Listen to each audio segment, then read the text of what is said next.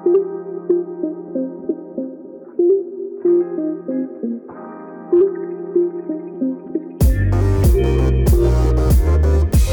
and welcome to the Wholesome Threesome. So we're closing Women's Month with this last episode. So it's episode 10 and apart from 10th episode na to, this is such a special episode because we have two lovely ladies with us in this particular part of our Women's Month and it's all about the experiences of our friends na trans women. So what's that about? What are we going to talk about? Uh, we'll find out through our two guests na ipapakilala ko na. So let's all welcome Miss V for our first guest. Hello. Hello. So, hi guys. Uh, my name is V De Leon. You can call me V or Miss V because I have a streaming page. It's called Miss V. You can find me on Facebook and on Twitch. Um, I stream a variety of games, but currently I'm focusing myself with Final Fantasy XIV. But apart from that, hopefully when all of this COVID stuff dies down, that I can also go back to my other passion in life, which is modeling, and hopefully get back into the world of theater. Ooh. So yes. yes, welcome Yeah, with her kitty cat ears. Yes. Hello. so if you want to see her kitty cat ears, please follow her. Mag magsi-stream siya actually after our recording. Mamaya. Oo, mamaya. And of course, si V, meron tayong kasama na karayom ng name niya who is D. So hi D, welcome to the pod. Hello, so I'm Dee. I'm an undergraduate student from De La Salle University. Um, I am pursuing a degree in organizational communication. Um, and then after this pandemic, hopefully I can start my career now because I think everyone um, in the country is actually struggling to find a good job, you know, a stable job. And um, it's quite hard to start during a pandemic. And hopefully, after this pandemic, makapunta na rin ako sa beach kasi yun talaga yung... like, kung si Miss V, mahilig siya sa modeling, ako mahilig lang ako pumunta sa beach. So, I mean, um, aside from starting my career, sobrang kating-katin akong pumunta sa beach. Yes. So, thank you for having us. Trish. yes, thank, Thank you. you. Thank you so much for joining. At alam nyo ba, uh, I invited them separately pero apparently magkakilala pala tong dalawang. Yes! Oo. Ang Yes. small ng world. yung kitty cat earphones ni Miss V, na-meet ko na yan nung first Before. meeting namin. Nag-debut na siya nung time na yon. Yes. Yes. Oo. Parang gusto ko na nga din ng ganyang headset for my podcasting. do it, sis. Do it. Yun. So, the reason nga na-invite ko sila, no, as I've mentioned, so we celebrate women during Women's Month, pero a lot of people forget about our sisters in the trans community. So, we are also going to have this episode to help educate those na hindi familiar what is this yung trans nga na pinag-uusapan natin and why do we also have to celebrate it during Women's Month. So, yun, girls, can you share with me or share with our audience din, no? What exactly does it mean to be a trans woman? Yun. Kasi we hear we hear about it. Siguro some people are familiar. pero, di ba, ano ba siya? Mm-mm. Okay, so Miss V, do you wanna sino. start? Kahit sino. Sige, Miss V, Okay. go for it. Sige. Um, well, basically, let's start with the concept of being transgender first, because like Mm. um, what what is something that people tend to forget is like it's not really just being trans women. There are also trans men in the world. So when we talk about transgender, it's basically someone who um, has come into terms with their gender identity as someone who is not born in the right body. So that means, now, for example, in the concept of trans women, it's um, a woman who's born male, biologically male, and for trans men naman, it's um, a man who is born biologically female. So that is essentially the textbook, I guess, definition of what being transgender, trans woman, and trans man is or are. Mm, okay. So, yun siya. No? For a lot of people din na, ako honestly, psych ako nung undergrad, pero I found it so confusing dati, yung what gender identity means. So, essentially, di ba, that's how we express ourselves uh, to others. So, if you are someone who identifies as, yung gender mo is woman, syempre, that's how you portray yourself to the world then. And if Mhm. man, it's the same way. Ikaw ba, Dee, do you want to add anything to that? Yeah, um, I guess I'll um steer away from the like the textbook and something I'll explain something that parang how I feel about it. So I guess doon tayo sa mas emotional side, diba? Para iba naman yung explanation ko. So, um, anyway, trans, pagiging transgender, pagiging transsexual, it's something um, na if you don't feel it at your early stages in life, you're gonna feel it eventually. It's not something you force inside you just because you want it or it's something trendy. It's something that you feel inside no matter how much you try to repress it because of like external factors or like natatakot ka because of it, it's something that you feel inside. And um, hindi siya yung something na napipigilan mo even if you try it. So, um, yon in terms of uh, in terms of your emotional aspect, it's something that you discover along the way as you grow older. Um, so yeah, that's my take on that. Mm-mm. Yes. Taking from what you guys ano no, said also, yung trans community, siguro for our listeners then who are not very familiar with the concept, how is it different from um the other parts of the spectrum ng LGBTQ plus plus plus. Mm. Kasi oh, baka some of them think na isn't it the same as being gay or bi, 'di ba? Some people might be a bit confused about it. Okay. Um, I guess since we're getting into that topic, it's very essential to first talk about what SOGI is. So that's sexual orientation, gender identity, and expression. So let's break it down into yung two parts of it, which is basically sexual orientation first. So when we talk about sexual orientation kasi, it's basically you and what you are attracted to. So there's three aspects to it. Um, heterosexual, which is a person who is attracted to the opposite of what he or she is. So parang a man being attracted to a woman is a heterosexual and vice versa. When we talk about homosexual naman, it's basically a person who is attracted to someone who is of the same as he or she is. So for example, um, a man attracted to a man is a homosexual male and a, a woman attracted to a woman is a homosexual female. And the third aspect of that is bisexual, which is basically a person who is attracted to both, regardless of he or she being a man or a woman. So that's that's basically sexual orientation. It's what mm-hmm. or who you are personally attracted to. Um, dun sa gender identity and expression, that's when it gets kind of more broad, more fluid. Kasi dun papasok yung what you identify yourself as based on your psychology, your your mental situation, your physical, everything about that. So dun papasok yung concept of being transgender. Kasi when you're transgender, that is a gender identity. What do you identify yourself as? Do you see yourself as a woman? Do you see yourself as a man? Are you somewhere in between? Or do you not identify yourself as any of what society dictates as a man or a woman? So, for example, I identify myself as a transgendered woman and I am attracted to males, so men. So, going in line with that uh, conversation of Soji, since I identify myself as a transgendered woman, so yun yung gender identity ko, and I like men, my sexual orientation is therefore heterosexual. But to make it more um, complete, I identify as a heterosexual transgendered woman.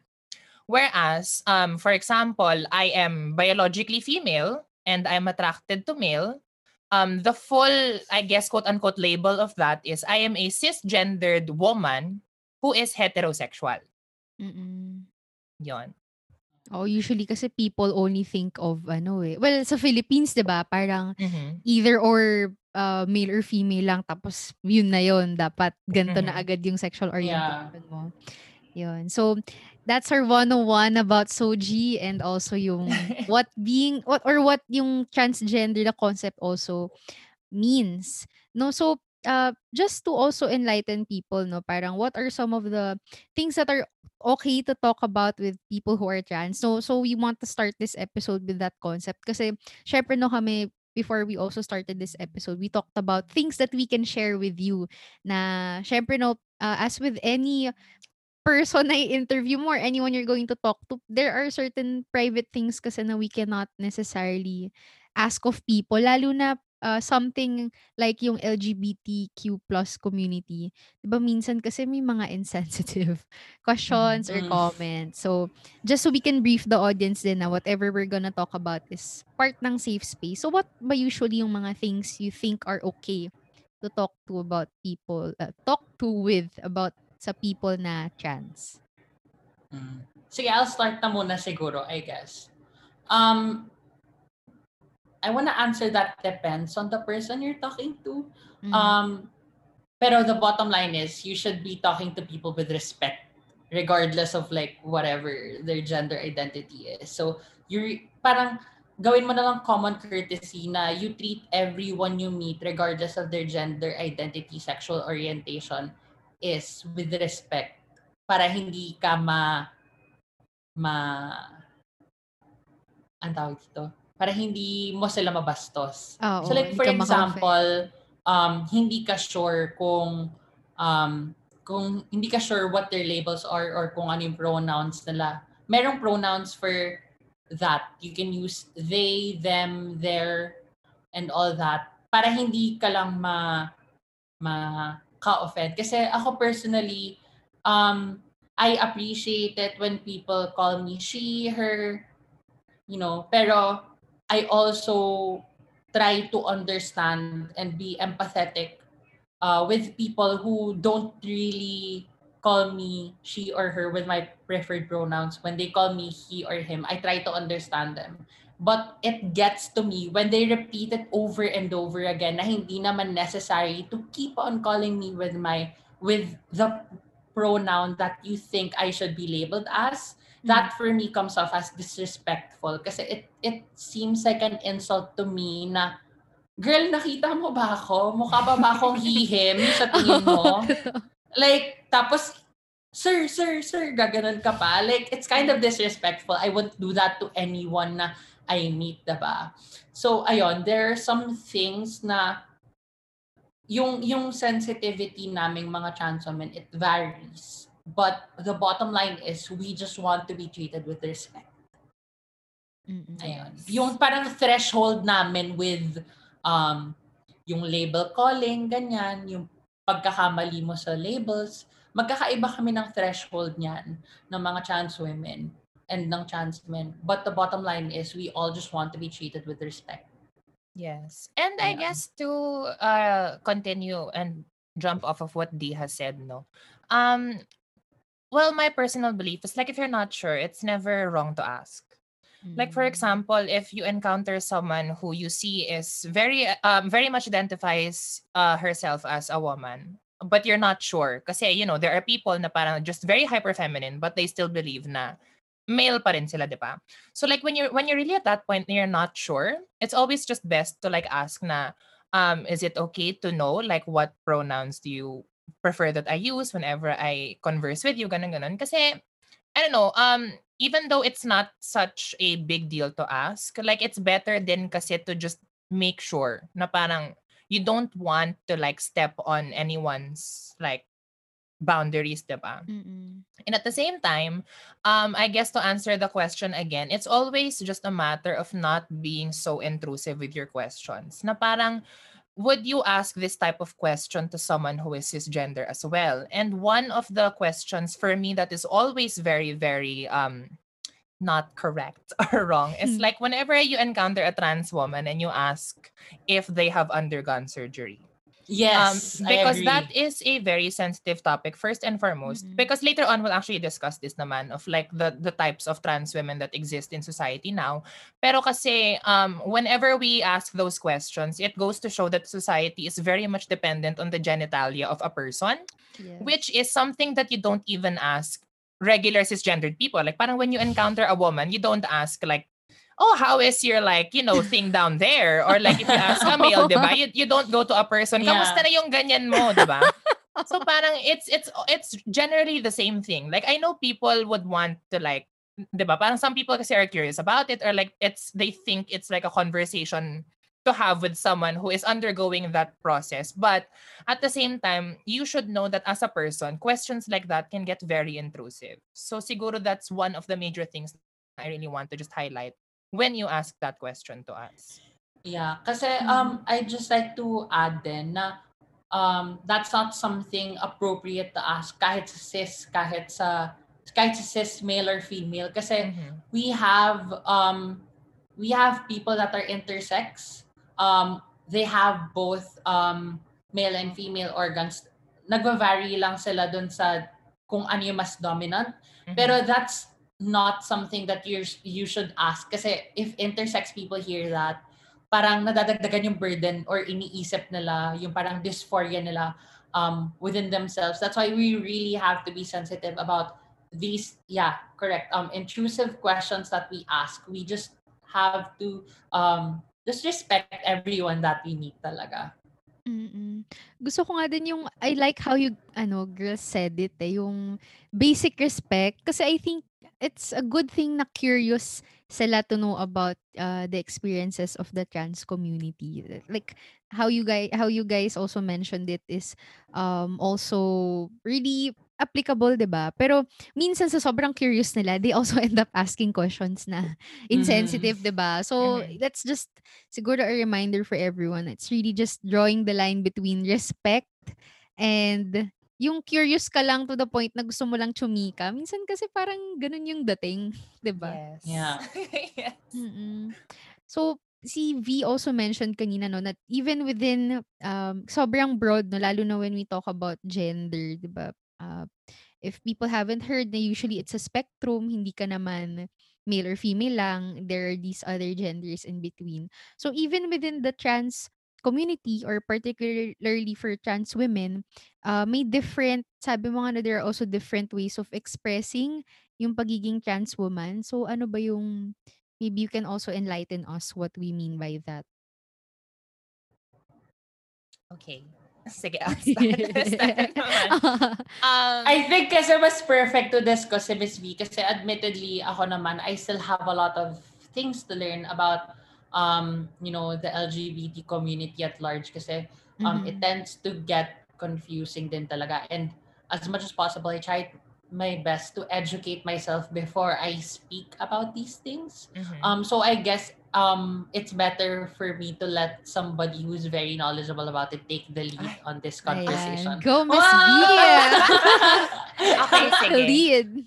Um, siguro I'll make my discussion on this more grounded na lang. Uh, first on my personal situation and then with people who you probably know about um, who is trans then. So for example, for me first, um, yes, I identify as a transgendered woman, but I'm at the state um, wherein my gender identity is not so much physical but more of psychological. And what do I mean by that is um, within myself and personally, I, I believe fully that I am a woman. So that translates to the clothes that I wear, the length of my hair, if like I find that as what is feminine for me, um, with um, putting on makeup, with how I move, with what I identify myself as using pronouns, um, the bathrooms that I go to, yung mga ganong stuff. That is my um, the way that I manifest my being a woman. It's not so much of um doing or undergoing the whole transition thing that a lot of other trans women do.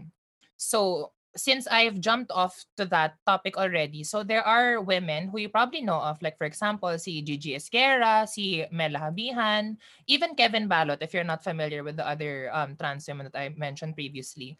Um, they are women naman who are trans as well, but they have come to that point wherein they know that um, the basic way of manifesting your femininity is not limited to just the clothes you wear or how you identify yourself as. It goes um more more so into the physical aspect of it. So sila they're trans women who have decided to also undergo yung mga hormone therapy um surgeries both sa top and the bottom half of their bodies. So those are i guess the easiest or like the most basic quote unquote types of trans women. So there are people like me, no more of just how you express, identify.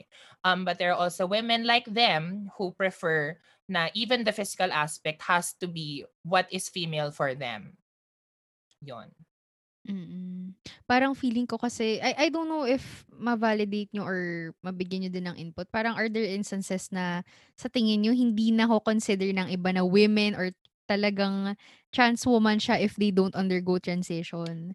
May ganun bang Um, instances within the For com me, yes. Especially, well, let's stay grounded first in the Philippine context of things, no? Because um, if you think about it, like I said, a lot of Filipinos, I mean, based on personal experience then, um, with what I see online, people I interact with, before people kasi get educated, they always base it off of what you have physically. Mhm. Um, so if you think about it, looking at how society has painted all of these non-cisgendered people, there's really n- no Filipino term for transgender. If you think of a Filipino word na hindi lalaki or babae, it's always bakla or tomboy, which Mm. is basically an umbrella term for everything that falls under, which is not necessarily the case. Because if you think about it, like what I said with Soji, um, LGBT na lang muna tayo, not the plus plus muna. Um, lesbian and gay people, um, they can either identify as gender nonconformist, transgender, but basically the point is they're attracted to someone who is like how they identify themselves as. So that's the LG and B actually. Yung T naman doon, that's a completely different spectrum because it's sep- it's separated from the LGB, which is a sexual orientation, whereas the T is a gender identity. So parang when you put them under that word of bakla, which is what we all understand as a gay man who is attracted to another And- male, regardless of how identify themselves, that becomes questionable because you box a trans person into the persona of a gay male, Mm-mm. which is incorrect. So, for me, dun nga nagkakaroon ng thing na parang they still base it off of what you have regardless of if you identify yourself as female, you dress as female. Kahit nga nag-surgery ka ng, ng gender, reassign, gender reaffirmation surgery eh, Mm. they still base it off of what you initially had. So that becomes very questionable and very invalidating to people who know in themselves are not what society dictates them to be as. Yun. Yun. Um, ang ano niya, no, siguro for those who just heard of these kinds of concepts, talagang very enlightening siya. Even for me na, yun nga, I mentioned na psych ako, I've heard of these terms before, pero parang for me, uh, it's so exciting na each time na may nakakausap ako uh, about these kinds of topics, talagang it really opens up something new for me. Diba, Di, you even mentioned na ikaw mismo, um, as Yeah. part of the community, ang dami mo ding natututunan mismo. Yeah, oo. Pero, you know, so we've talked about uh, what it is and things that are okay to talk about. So just for our listeners yan, those are the 101 things um, about the community that we need to know. But then, of course, we're also going to talk about yung personal experiences of our ladies when it comes to their experiences of being women. So, just also better background din of why we have this episode for the pod. When we talk about uh, women, iniisip ko to habang nagsha-shower ako kanina. Kung to explain kung bakit uh, this is part of the episodes. Kasi, uh, yun nga, no, parang talking about the genitalia, kasi parang sa tingin ko lang, no, when we talk about Women's Month, yun yung basis, ba Parang women who are, um, the, the whole umbrella of women, pero we always think of the genitalia. Parang, 'di ba what if there's someone na um, identifies as male but were born female? 'di ba? Do you celebrate them as part of Women's Month when in fact parang they probably feel like hindi naman sila dapat part nun. So it's I guess uh, celebrating women in all forms um, and in all identities. So we'll talk about yung experiences yun naman. Um, I'm pretty excited to know din how um, someone comes to terms with their identity. So how does it happen or how did it happen for the two of you? So si D naman. Kasi Ah, si sige, Bina. I'll start Oo, first. kanina pa si Bina una. Sabi ko, go sis. Oo nga eh. Nakita ko din eh.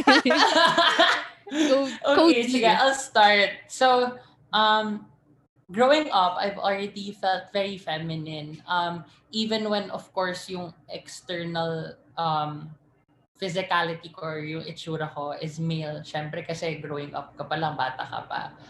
Um, I've already felt very female. As in, yung attraction ko to toys, I'm very attracted with yung mga dolls, doll houses, ganyan at first my my grandparents like shut it off like it's fine ganyan but then later on um it it went on to me realizing yung gender identity ko nung una akala ko um gay man ako kasi yun nga eh, like Miss, what Miss V said, wala naman tayong konsepto ng trans woman dati, or at least ako, in uh, mainstream media. And how do you access these information? It's through representation with um, mainstream media. Sa TV mo lang naman makikita TV or um, newspapers. Wala naman tayong social media before. So the only way for you to find out about them is one, you know one personally or um, nakita mo sa TV or something. Wala akong ganong um, type of knowledge. So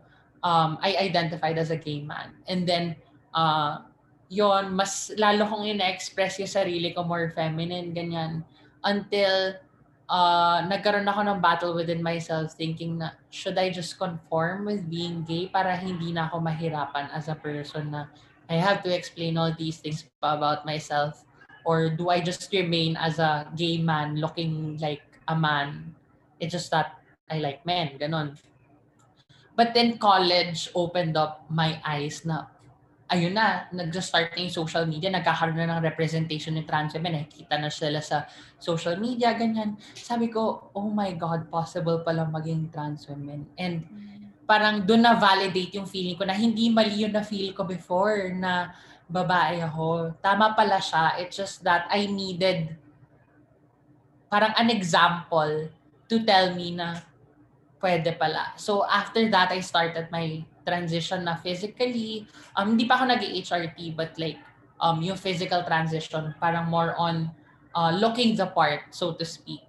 Um, and then yon after that, I've been, I've been trans ever since. So mga six or seven years na akong um, trans woman. And I'm very happy with uh, myself now. Mas comfortable ako with my own skin. Parang hindi ko kailangan, hindi ko na-feel na itago yung sarili ko, kung ano yung itsura ko, kung ano yung expression ko. Sobrang proud ako sa sarili ko, ganun. And it's just very, it's just, parang I'm very happy to be able to express myself this way and um, have people come up to me and some younger trans um, kids come up to me and say na, oh, you know, I saw you before nung di pa ako trans woman and you inspired me para maging trans woman din. So that for me is very fulfilling na you parang you inspired someone to come out of your shell kasi you gave them that assurance na it's fine to express yourself the way you feel. Like, ayun. Yun lang. I love it. Yay, nakakatawa. ah, thanks No, ibig guys. sabihin na-inspire, talagang ano no, you need a role model or at least knowing na okay lang.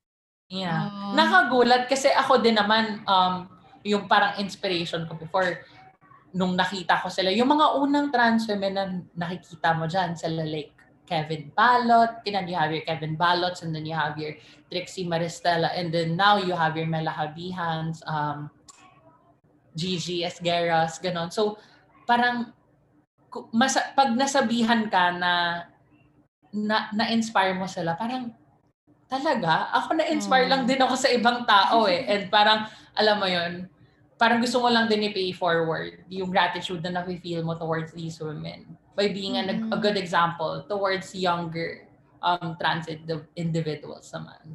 Mm.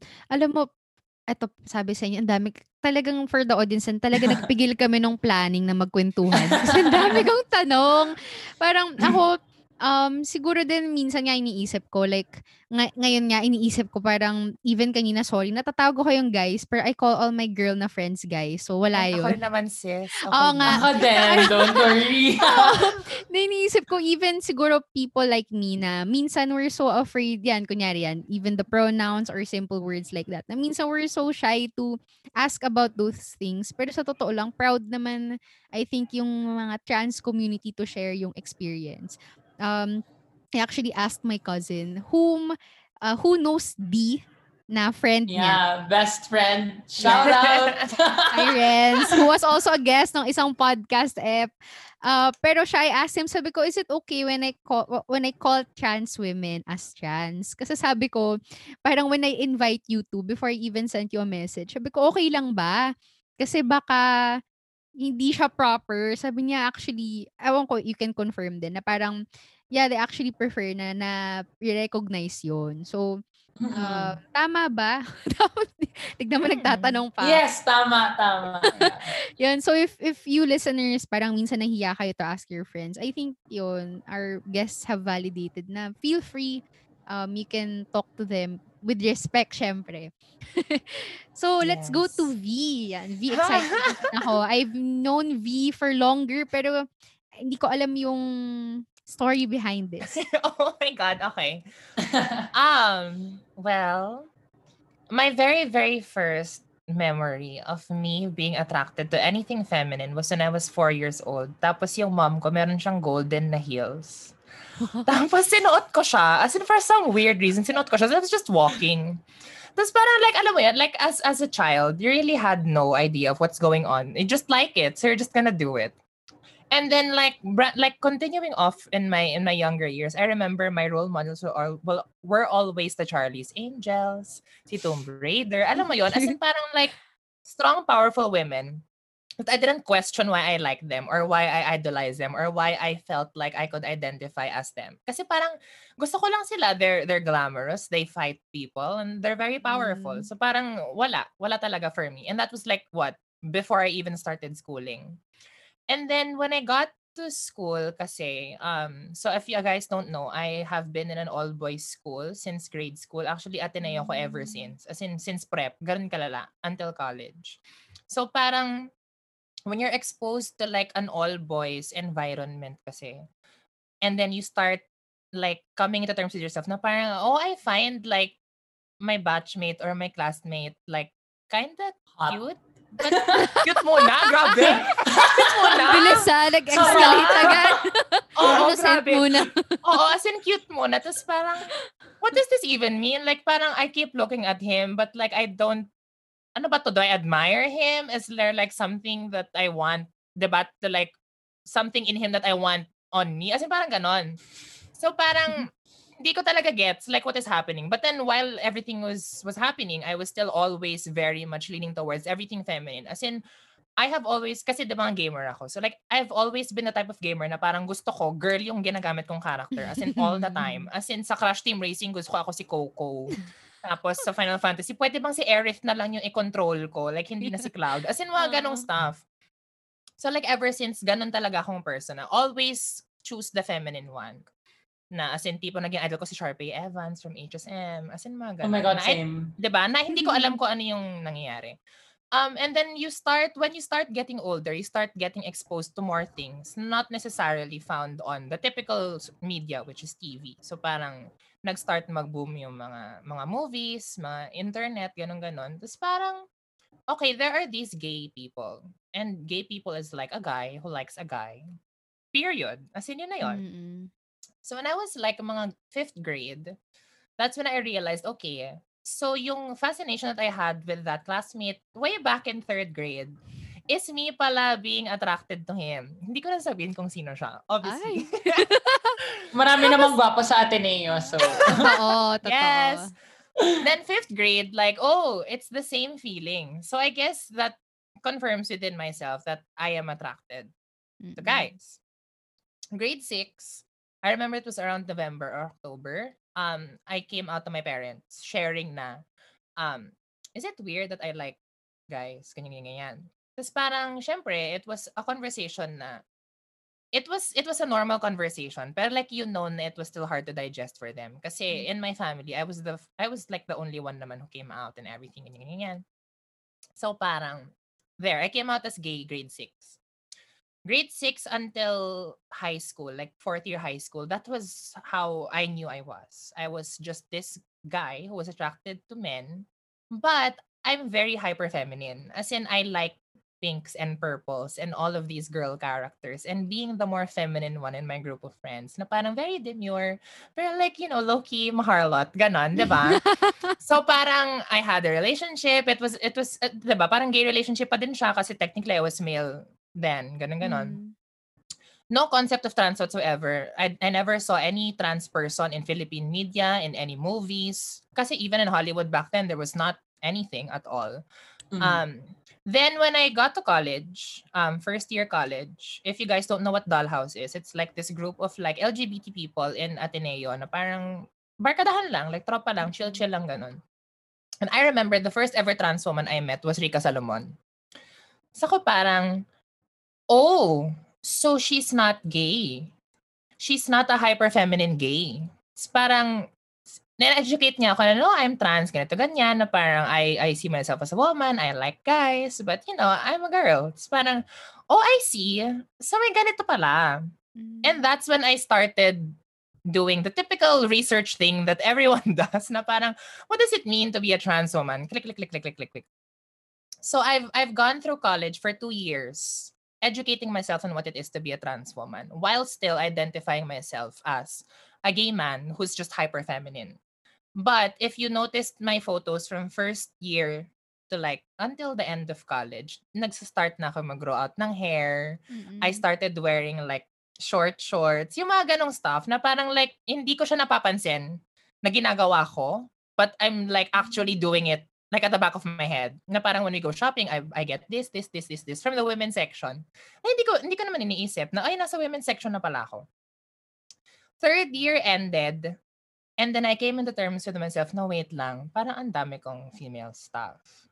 And then I started like realizing na there were these instances when people call me a he or a him or a sir na parang alam mo yung naka, nangingilabot ka pero like hindi mo alam kung bakit na parang "Nye, hindi talaga eh. So that's when I came to terms with myself na I'm trans. And knowing me kasi, I've always been someone na gusto ko siyang sabihin sa parents ko even though they won't understand it. Mm. So I came out as trans summer before fourth year college. Same thing, normal conversation. They just accepted it. They, as in, alam mo yun, parang ito sa conversation in passing na parang, ah, okay, ganun, ganun, ganun. Mm. So, fourth year college onwards, I've identified myself as trans everywhere. As in, like, with whatever I wear, whenever people ask me, like, how I, like, what pronouns I want to use, diba? Um, what, what bathroom I choose to go to, ganon. And that, that kept going until I entered law school, until I, I left law school, until where I am now. Um, but um like si D nga, there is for me this understanding wherein um people from my past life, past life talaga, what new life, diba? As in the people from like the old olden years who still call me by my my my my birth name or like still like tend to call me like male pronouns. Ako kasi I don't mind. Kasi alam mo yun, parang I met them at that phase in my life na I knew I was a gay man. Same. So for me, it's fine. So on my on my personal level naman kasi, ang gusto ko, if if I introduce myself to you, like I meet you at this phase of my life where I'm already a trans woman, you should refer to me as how I introduce myself to you. That's where my sensitivity kicks in. Mm-mm. So if friend kita nung, nung high school, tapos biglang you still call me by my birth name, I don't care. As in, tropa pa rin tayo because I know you, 'di ba? But like, Mm-mm. like, they start to understand din naman na this is how they should start calling me, ganyan-ganyan. Pero like, you know, slip-ups here and there. So I don't mind kasi that's, sa, minsan kasi sanayan lang talaga siya eh.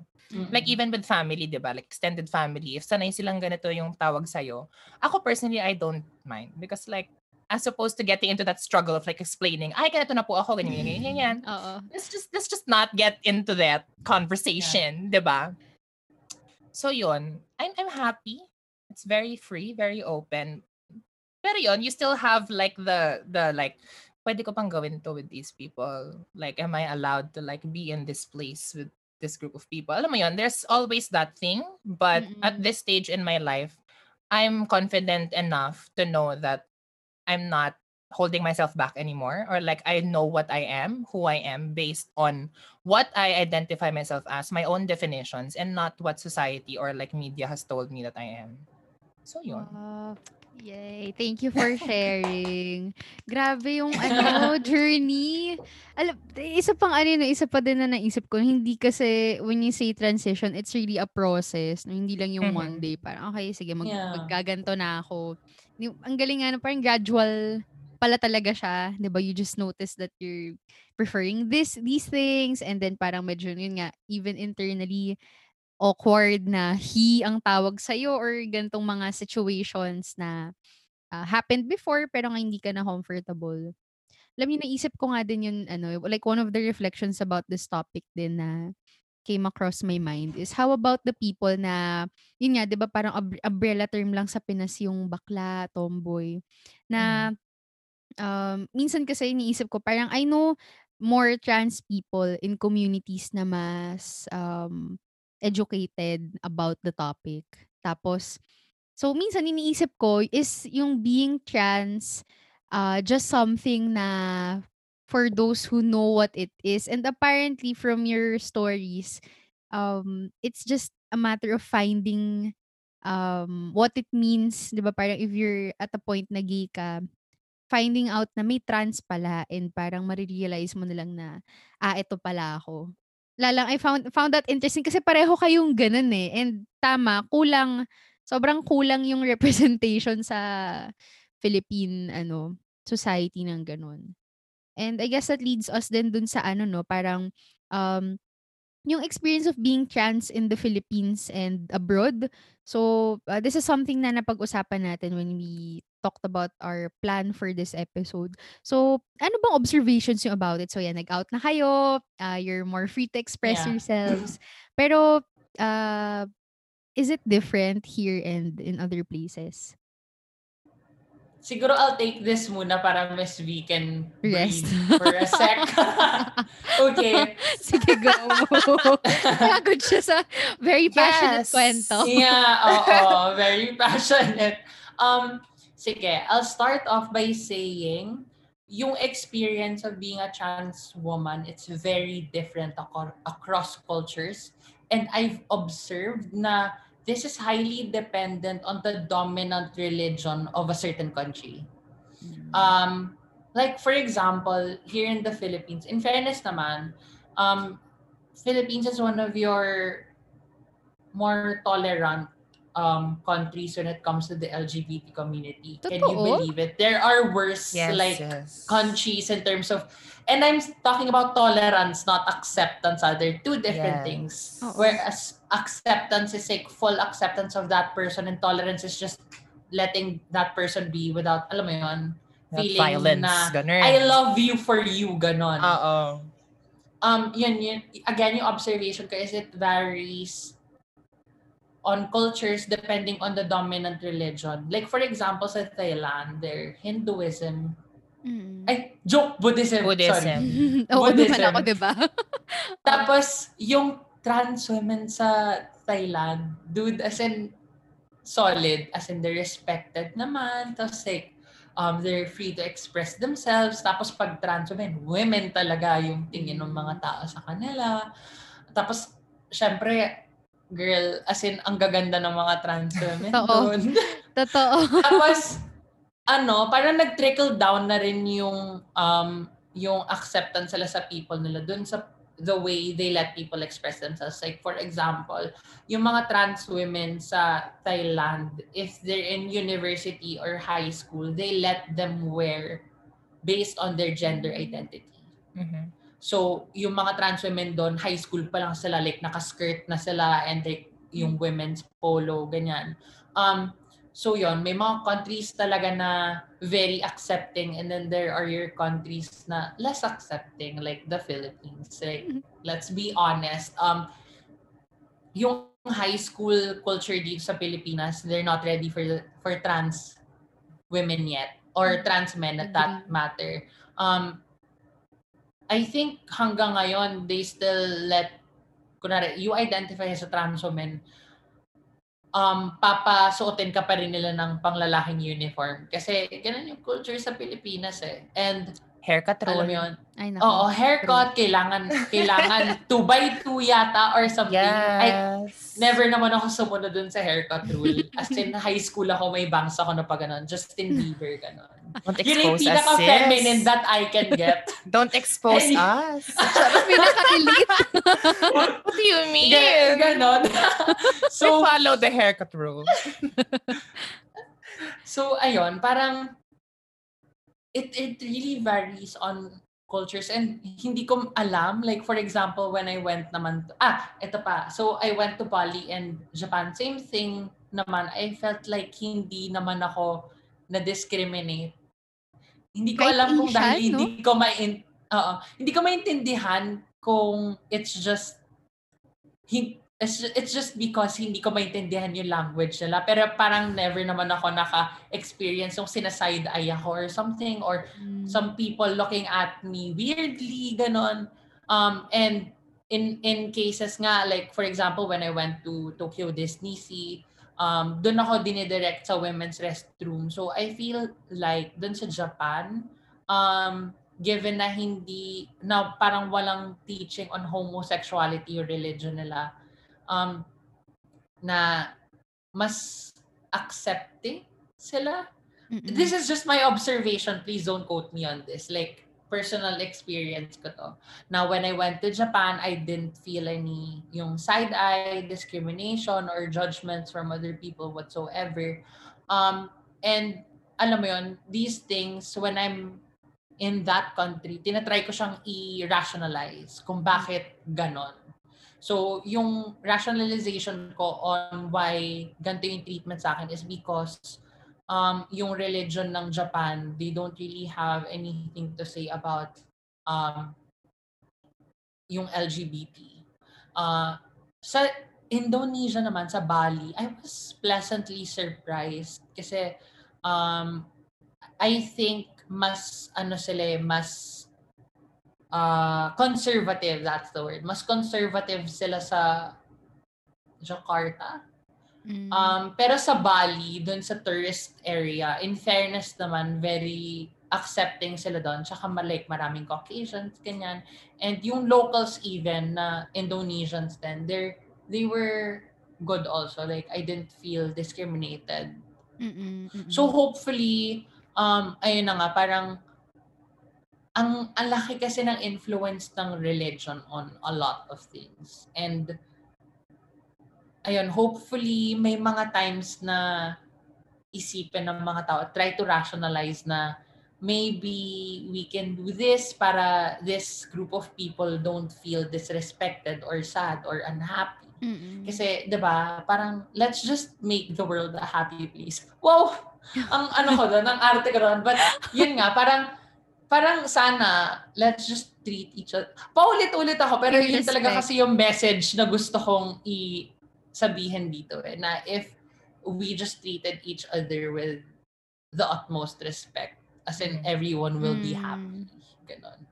Oo, parang basic ano niya, no? Basic rule na, di ba, ang weird nga eh, bakit nga hindi siya naiisip ng mga tao na, yun lang, tao lang din naman tayong lahat, di ba, bakit kailangang may others pa? Yes. Pero, oo, Mm-mm. totally agree ako dun sa ano, no? O nga, no, sa religion. Niisip ko din yun eh, bakit nga sa Thailand? Thailand talaga example ng ganyan na napaka-open. True. Diba? Yes. Nag, yes. Naglabasan lahat ng BL sa, nasikat sa Thai nung pandemic. Oh my God, ako na, yes. Nanood din ako, Hello Together. oh my gosh! Oh my God! Ayun. na, tsaka guys, sa pelikula Hello. Buti nga locally, nagkakaroon na din ng mga ganong movies. True. No, pero yun, okay. Sadly sa Pinasa na medyo mag-level up din. Ah, ikaw, Mhm. V, do you wanna add anything? Um, for me naman, well, since Dee has touched on the religion part, siguro yung share ko is more of culture naman. Kasi, um, well, the two things I'll talk about, I guess, is when I went to Vietnam and the US specifically. So those are two different things, pero same reception. Kasi one's Asian, one's non-Asian, I guess. Or Mm-mm. like, not not dominantly Asian. So sa Vietnam kasi, um, well, based on yung mga nakausap ko, because we were able to talk to like locals there din naman, parang, um, and Vietnamese people really see women as non-inferior. So women kahit- in Vietnam have always been empowered. Kasi if you notice through history, um, ang distribution ng work nila before has always been the same. If men are farmers, women can be farmers. If men are construction workers, women can be construction workers. I love So, that. Um, when I was in Vietnam, there was never a question of where I was gonna go to the bathroom, um, how they would interact with me as, or like whenever I went to any establishment, it was always ma'am or miss, mga ganon.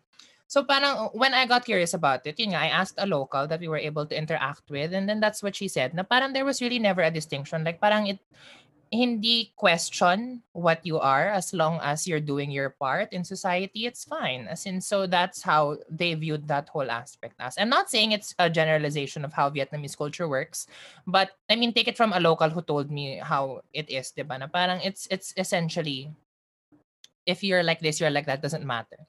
Mm-mm. Um, so I guess culture like has a part in that. So going naman to the Western world sa US, um, ako yung ako yung nahiya na parang I remember when I got to the airport and I was waiting to be fetched by my uncle and my aunt na parang kailangan ko na mag-CR. As in, alam mo yon yung parang after mo mag-plane, kunin yung mga baggage mo. It's parang you're gonna wait like, can I just go to the bathroom for like a quick minute? But like, hindi ko alam kung saan ako pupunta. Like, I was literally standing in between. Kasi diba sa airports, ng, sa States at least, it's always like, this is the male bathroom, this is the female bathroom. It's like my wall sa gitna, na Mhm. you're just like, so where do I go?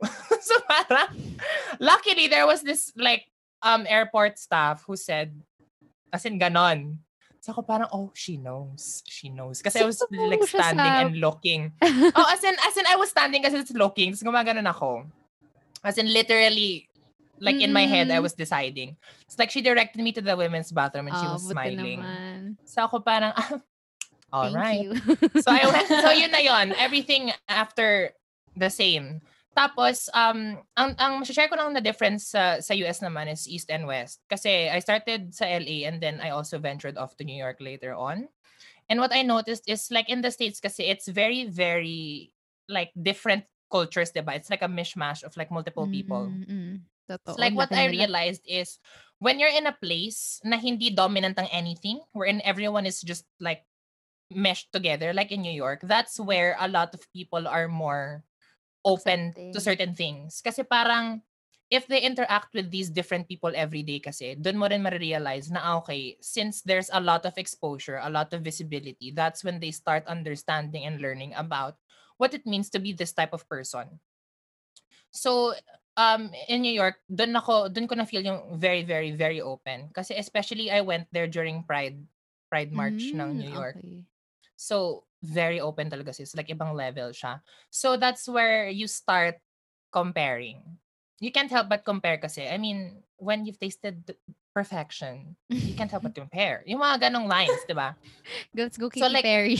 Oo, di ba? It really makes you look at this and that. Na parang, it's, you know it's hard, at least here, but you can also tell that it's possible. Parang ganun yung naging realization ko when I experienced something better. Na it is a process, but it doesn't mean it's impossible. Because if they can do it, why can't we? Wow. Ang ganda. So, magjo-joke na sana ako kanina, lumipat na tayo sa Japan or Thailand or what. Pero, oo nga, it's very possible. And even, buti nga yung sa bathroom, na-shock ako when even di mentioned na sa Pinas, medyo mas nagtotolerate. Hindi ko in-expect na more than other countries. So, that that in itself, medyo good news siya. Oo, Um, sis. And ano na lang din, since you're speaking of yung level of tolerance, kasi there are some Asian countries na it's still outlawed to be Mm. trans or Yeah. gay. Mm-mm. Oo. So I guess that is one indication of how we are more tolerant, but not so much like on the higher Accepting. level of that part yet. Oh, at least may level up na tayo slowly. Mm-mm. Slowly, yeah. Slowly. Oo. But surely, Sana hopefully. maabutan natin, di ba? Yung Oo, sana. open arms na. Oo. True, Diyos ka. Pero eh, dahil nga no, let's go a bit local ulit. Ito ah, na pag-usapan din natin to no. How about the transition of yung student life to real world. So kasi ah, our schools no si kami ni V we came from Ateneo, si D naman came from Lasal. Napaka napaka open. The mere fact na may dollhouse pa nga sa Ateneo and Ateneo allows um yung ating trans community to pwede V, di ba? Parang yung grad photo, I think Yes. pwede ka na ding mag, ano, even Kahit under yung March, yoga. actually. Ayan, sa March. Yan. Alam ko Thank si you to Rica Salomon. Ayun nga, Shout I was gonna say. Yes. Oh, because of Rika. Rika, you probably don't know me, pero kasi talagang I think that was something na monumental for Ateneo.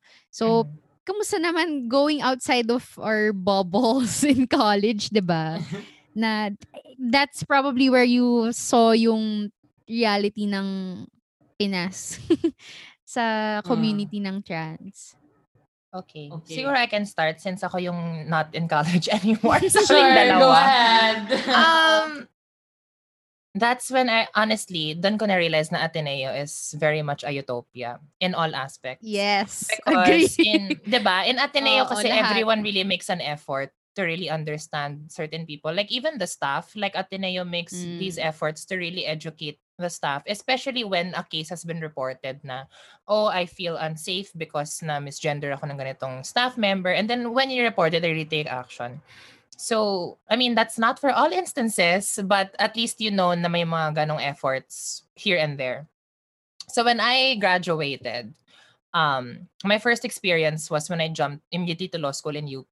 And you can automatically tell the difference. I mean, UP is notorious naman for being like a place wherein people are understood, are known, ganyan, ganyan, ganyan. But then you still know that there are people who don't really extend that much effort to really understand what type of person they're dealing with. And um, com- in comparison to Ateneo and UP, siguro sa UP ako mas naka-encounter ng people who tend to assume as opposed to um ask because i remember when i was in fourth year already a lot of my professors were really intent on asking um like how they would want like how they could refer to me as as opposed to UP na they they assume immediately na ganito siya or ganyan and then when i stand up and correct them that's when they like ah okay so i'll take note of that ganun ganun ganun Mm-mm. So, at least yun yung school to school. Pero in the real world, talaga friend, oh my lord.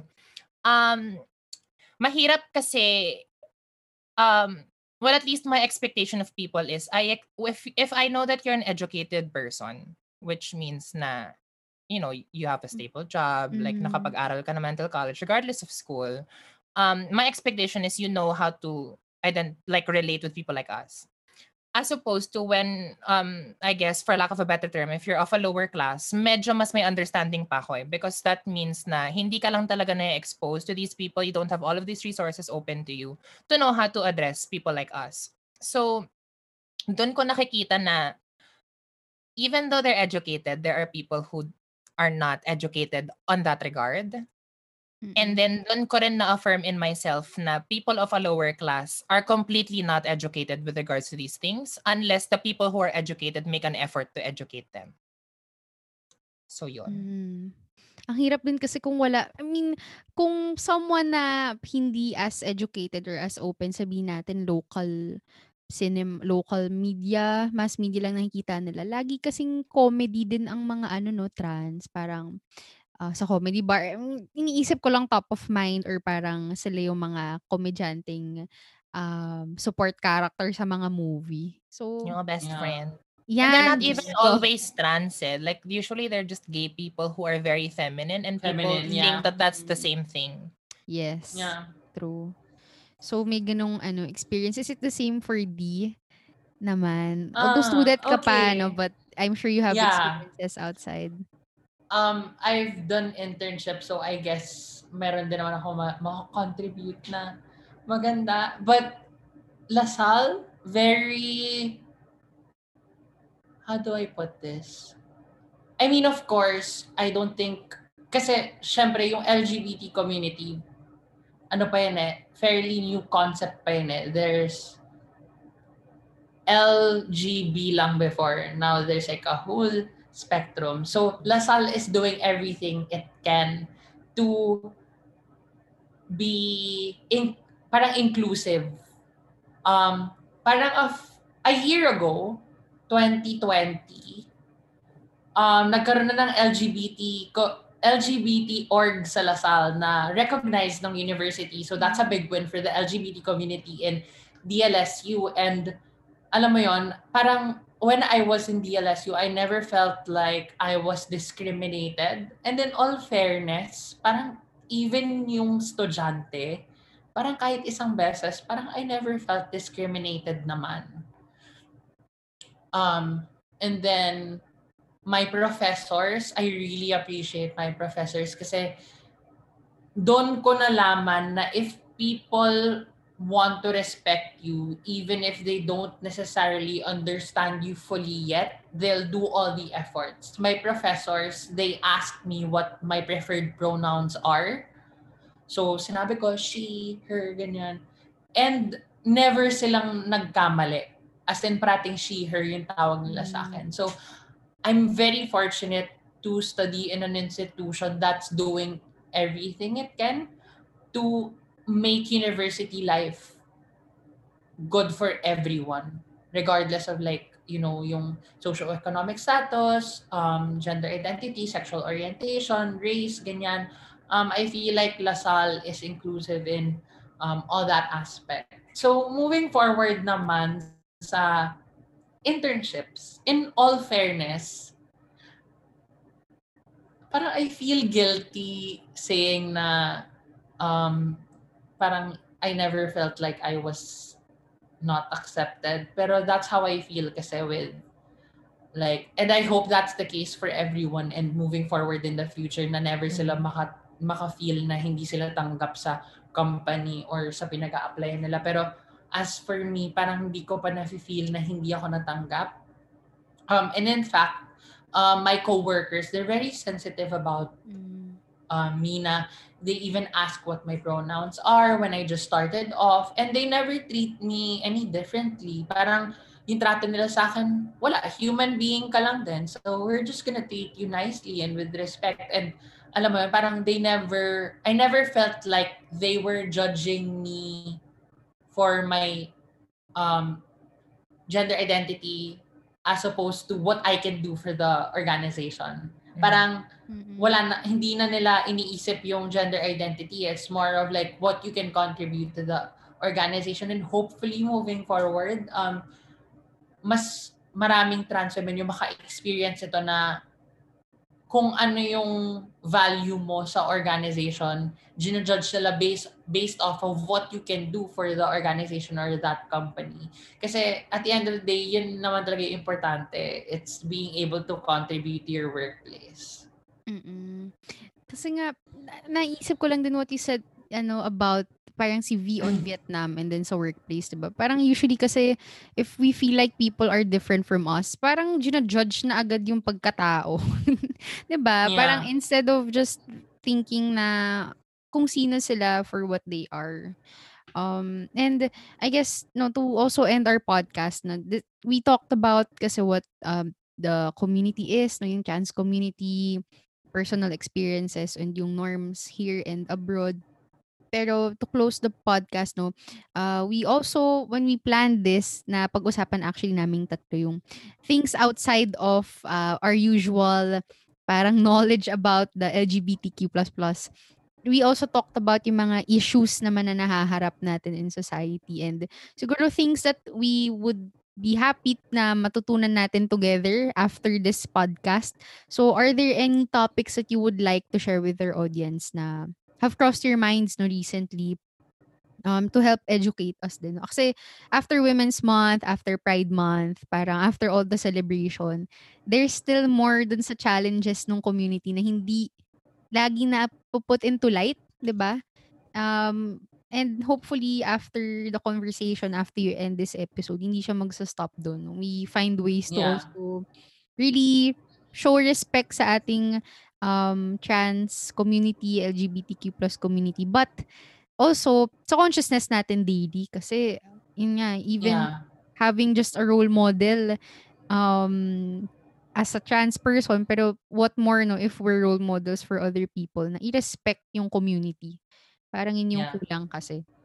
So yun, ang haba ng intro ko doon. Pero ano ba yung mga mga other things that you want to put into light in terms of yung gantong challenges ng community?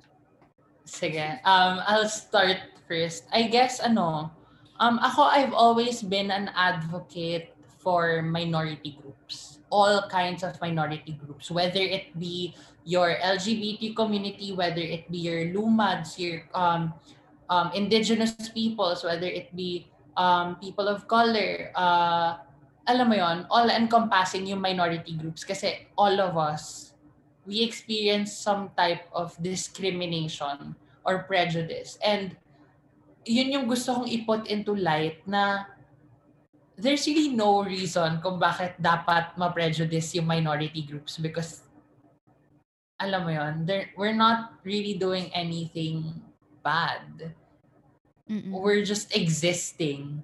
And if talagang hindi mo mapigilan yung hate mo towards us or towards other community or or towards other minority groups, then it would be best just not to say anything about it. Just keep it to yourself.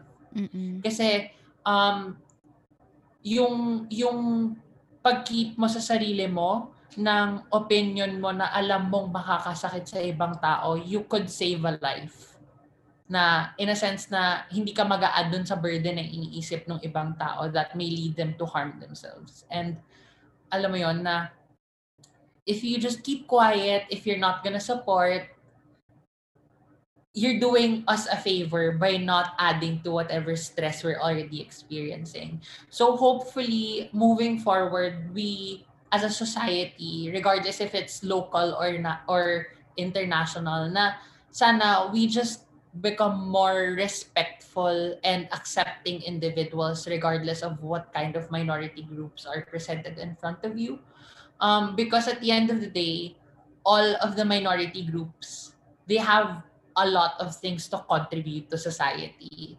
It's just a matter of giving us the platform or the opportunity to actually contribute, diba? Mm-hmm. So, ayun, um, hopefully, in the future, we see a Philippines na mas accepting and na um, na mas yeah, mas accepting kasi yun nga, even yung women na cis women, cis alam mo yon cis women, minority group din siya sa Philippines eh, if you think oh, about it. Oh, oh. Ano lang, parang, um, ano lang ba yung hindi minority group sa Pilipinas? Up, oh, di ko na lang sasabihin. Pero like, you, you know what I'm trying to say, right? Ano lang ba yung hindi minority group sa Pilipinas? I was gonna so, say something.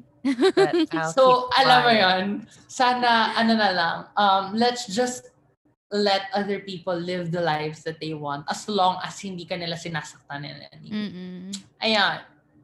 Yun. Yes. So again, keyword is respect talaga. Just ko, ingrain that in your minds, listeners. Thank you, V. Uh, ikaw, V. I'm sure marami din siyang feelings about yeah. it. And now let it out. Let it all out.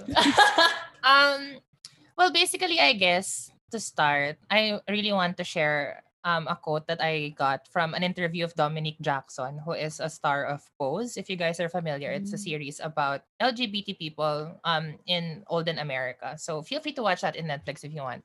But there was this interview kasi where the interviewer was asking her na parang, um, why, um, why are you like an advocate of like vying for acceptance, ganyan, ganyan, ganyan, or like what are the lengths that you're going through to get the acceptance that you think your community deserves? And this uh, thing that she said really struck me na parang she said, I'm not vying for acceptance, I'm vying for understanding. Because when you say that you're asking for acceptance, that means that you're asking that thing from people who you consider as above you. When in fact, the people that we um, relate with in society are supposed to be seen as equals, regardless of are you an officer, are you of a higher social class? Because at the end of the day, we're all equal. So when you consider these people that you want that form of respect to come from, it's not acceptance. It's supposed to be understanding.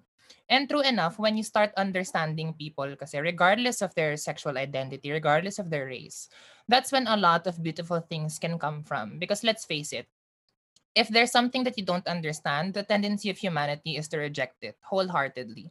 If they don't get it, they just won't take it in, they'll just sideline it. And worse, they can inflict violence on it. And if you if you look at um, all forms of news right now, be it online uh, in the TV, you see you have seen a lot of like violence inflicted out of hate on trans women, on trans men, even of people of different races in the US right now. People have been murdered um, because of who they are and them being different from the person who has done it. So that's really a lot um, if you really know how to understand a person, everything about that person, um, that's when the sensitivity comes in. Because if you understand the thresholds of these people, of what is appropriate, what is inappropriate, how you can um, interact with them respectfully, um, gaya nga ng sinabi ni Dee, that's when you know what you can say. Um, if you have something bad to say, you, you know not to say it. Kahit na hindi ka, kahit hindi mo kaya makipag-interact on a peaceful manner. Um, because you understand that that is the limitation of that human being because all of us always have our own baggages and a word that is detrimental to that person can automatically be the cause for that baggage to spill open and cause that person to essentially possibly harm himself if the violence is not inflicted by anyone else outside. So, all in all, it's really just understanding. And apart from people who are different from us. I hope that people who are like us also share that understanding. Because people in the LGBTQIA community have experienced and are still experiencing this form of like parang infighting na parang we are better because we fit into Mhm. society more. Yeah. And I'm not even gonna try to sugarcoat it, but like there have been gay males who identify themselves as more masculine than others and see themselves as more dominant compared to those who are more feminine, who are not part of what society deems as normal. And that is not okay because we're all vying for the same level of understanding that Mhm. everyone just wants, you know, na we are like this. This is how we identify ourselves as. This is who we like. And everyone should live peacefully doing exactly that as long as like what we said that they don't harm anyone because at the end of the day we live together in this world we Yeah. can't i mean kahit na we're isolated right now because of Yeah. because of rona oh my god I mean, the fact that we have podcasts and streams and TV shows just goes to show now we all still have this life that we share with other people. So it's really just more of understanding how these people function, all of the things that they need in order to live as normal as everyone. Yun lang. Yun. yeah. Ah, yes. Ah, felt that so much. Oo, kasi ano talaga eh, parang 'di ba, tama, tama. It's really just about understanding. Parang we're wala na parang yun nga yung weird 'di ba? Parang wala namang ginagawang masama yung mga taong ganito yung identity. Eh, 'di bakit 'di ba, parang why should we harm them if wala, they're not minding anyone. Um, this is Yeah. such a great way to educate people through the podcast. Ako, ah, ang dami ko na naman natutunan the two of you. And I guess just before we close again, are there any additional things you want to say? People you want to thank? Things you want to plug? Bago tayo mag-end, I will watch V's stream later. Abangan ko yun. Aabangan ko na yun.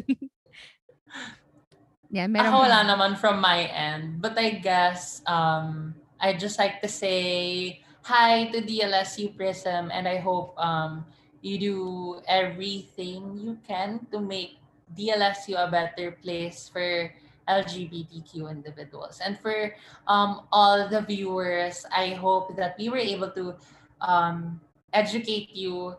Um, alam nyo, hindi naman lahat ng knowledge regarding the LGBTQI community makukuha nyo from this podcast. Like, maraming, like, you could do your own research. Um, hindi naman siya, like, marami ng information or sources out there. Marami ring seminars, ganon. Um, so, pwede nyo gawin yon in your own time and trust me, you're gonna come out a better person kasi you already, you're already learning about a minority group. So, there. Yes. Thank you. Ang ganda ng prism ha. Social. Diba? True, divine. Oo. I love it. Love it. Okay, sige. Ikaw, V. Ating Um, resident streamer. well, first of all, thank you for having us because you know Yeah. this is a You. platform in itself to help us also educate the people. And of course, uh, thank you to all of the people who have served as my personal inspirations in my own journey. Like you know naman who you are, pero ayun, thank you pa rin.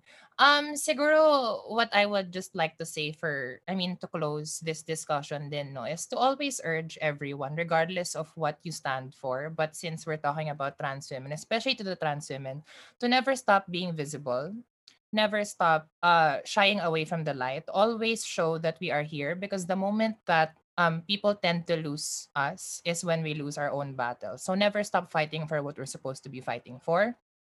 And of course, um, my personal urge for the world is to give us more opportunities to be more visible. One such mm-hmm. example is, of course, mainstream media, because as you can see, a lot of people really base their knowledge off of mainstream media. And it will be very, very beneficial for everyone, of course, at least in the learning aspect of things, to have those doors open to everyone who needs to educate people with regards to certain things. And of course, if you don't know the answer, it never hurts to ask. Wow. Yeah. Grabe, guys. And with that, we end this podcast. Thank you, thank you so much, ladies. I loved spending this Friday evening with you. So thank you. Same. And- Thank you. Yes, I look forward to sharing this with all our listeners. So that's it. Goodbye, everyone. And thank you. Thank you for listening.